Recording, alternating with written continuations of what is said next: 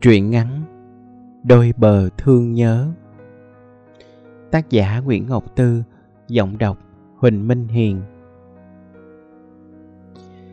Bạn biết tôi thương bạn nhiều mà bạn làm khổ tôi chi vậy? Như thường lệ, bạn vẫn viết thư cho tôi. Thư nhận chiều qua, bạn viết Mình sẽ cố thu xếp trở về cố hương có xa xôi gì mà mất 12 năm ly xứ. Rồi bạn kể ra một dọc những cảnh môi từ ký ức cũ, nào là những tàn cây trứng cá đằng góc sân, hàng điệp đỏ da mình ra mé nước che cái bến. Mấy chiếc xuồng ba lá buộc dập dềnh vào chân cầu, con đường đất đỏ pha nâu dẫn vào căn nhà cất theo kiểu cổ. Hàng lơn nước trước hàng ba ngoại úp cái gáo thăm màu đất tôi luôn nhớ về bạn nhiều nhất trong đám bạn cũ. Với tôi, những người xa xứ, lìa quê luôn luôn tội nghiệp. Bây giờ tôi lại càng thương bạn hơn bởi những gì bạn nhắc, bạn nhớ đã không còn nữa. Sớm của ca. Cái xóm hòa trung nằm bên bờ con kinh sáng đội cường đã không còn nữa. Mà có riêng gì cái xóm cũ của bạn tôi? Nhiều làng xóm dọc theo những triền sông lớn. Những tuyến giao thông chính ở vùng đất rặt sông nước này đã mất dần dấu tích theo con sóng tạc ào ào vào bờ đất. Và đất theo sóng ra đi. Có người nói ở Tân Châu, An Giang ngủ một đêm sáng dậy, thấy nhà mình trôi lềnh bềnh trong dòng nước vậy mà sướng vậy mà ngon hơn ở gian các con sông Cà Mau. Khỏi phải mỗi ngày nhìn thấy mảnh đất được gây dựng từ thời ông cổ, ông sơ mình từ từ, cứ từ từ chìm vào dòng nước mà không cách gì giữ lại, đứt ruột.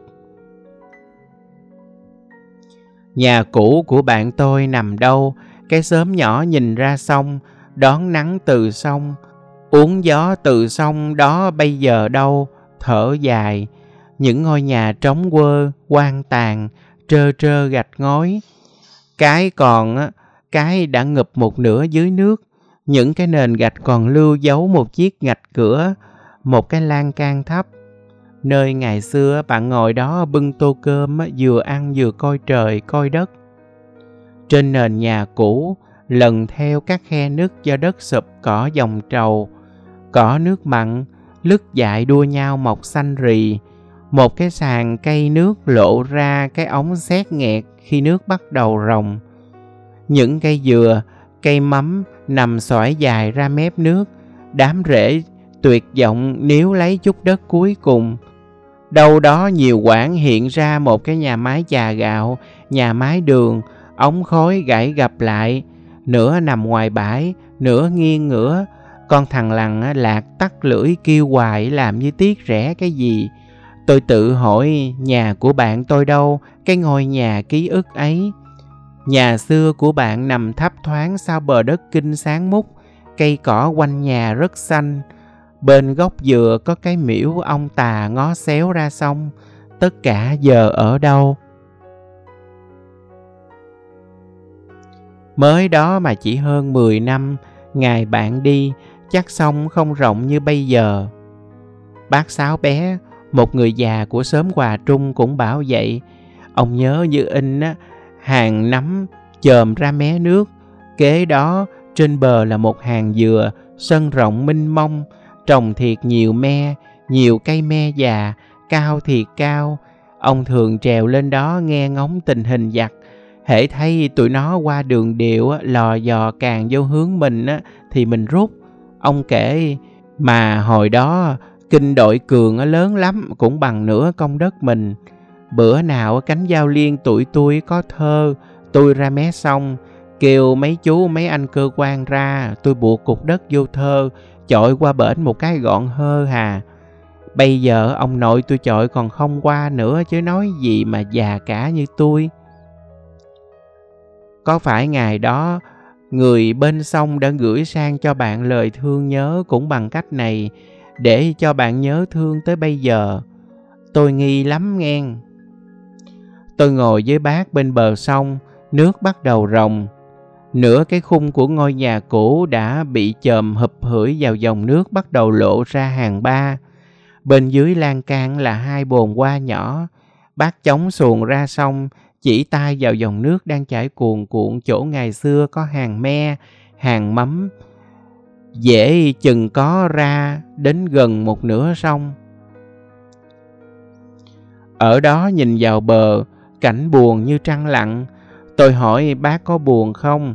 Bác chỉ im lặng và đốt thuốc. Lâu lắm bác mới nói, buồn chớ, đất này ông bà mấy đời để lại cho mình mà. Hồi đó bơm đạn vậy mà có ai bỏ nhà bỏ sớm mà đi đâu. Nhưng bây giờ đã thực sự là một cuộc chia ly. Những hàng mắm, dẹt, đước, những rặng dừa nước vốn mang sứ mạng giữ gìn đất đã bị bứt lìa trước tiên. Không có bộ rễ kiên cường nào có thể chịu được sức mạnh của sóng từ những con tàu. Đất bắt đầu dạt, dở ra trôi đi từng ngày.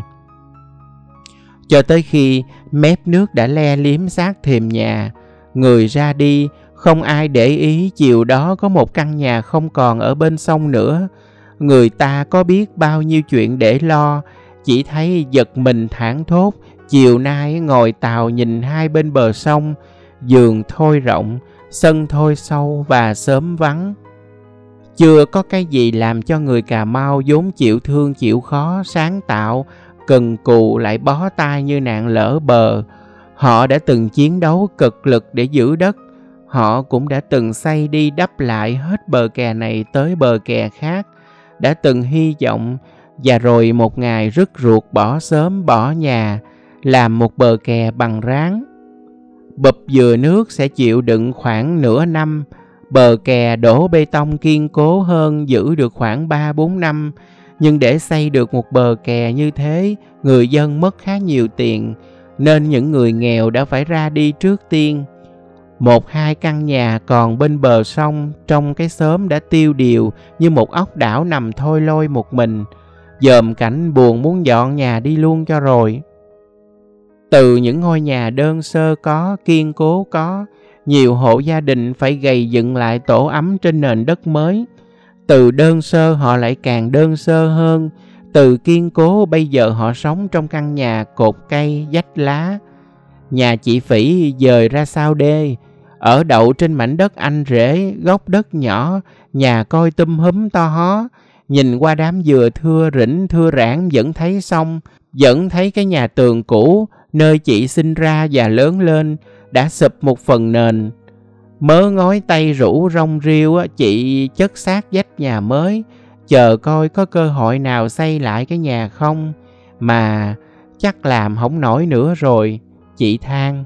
Nhưng chị vẫn còn may mắn hơn nhiều hộ gia đình khác, có người đã phải bỏ sớm làng định cư nơi khác vì không có đất. Có nhiều nhà đất đã lỡ tới chân cột cái rồi mà chưa có tiền để dọn đi.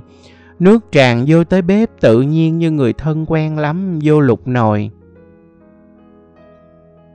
Ngồi ở trạm kiểm soát Hòa Trung, nơi hai tuyến đường chính đi Ngọc Hiển và Đầm Dơi chia ra, đi rồi lại gặp để theo sông Gành Hào về thành phố Cà Mau.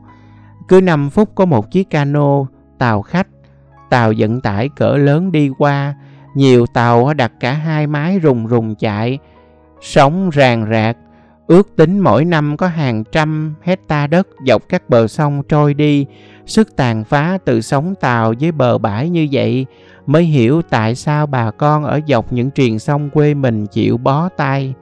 Chờ đợi một ngày đất đã thôi không còn lỡ dữ dội do lòng sông đã có độ dốc thấp đi thì bà con không còn gì để mất nữa rồi biết kêu ai bắt thường ai mất mát như bị thiên tai vậy mà trách ai bây giờ? Trách anh nha, nông dân nào cải tiến cái gắn máy xe ô tô vô tàu chạy? Tội nghiệp ảnh ảnh làm là để cho đời, không có ảnh làm sao tránh cảnh đò gian cách trở, làm sao đi đứng thuận tiện, mau mắn như bây giờ. Mình biết ơn ảnh không hết đó chớ.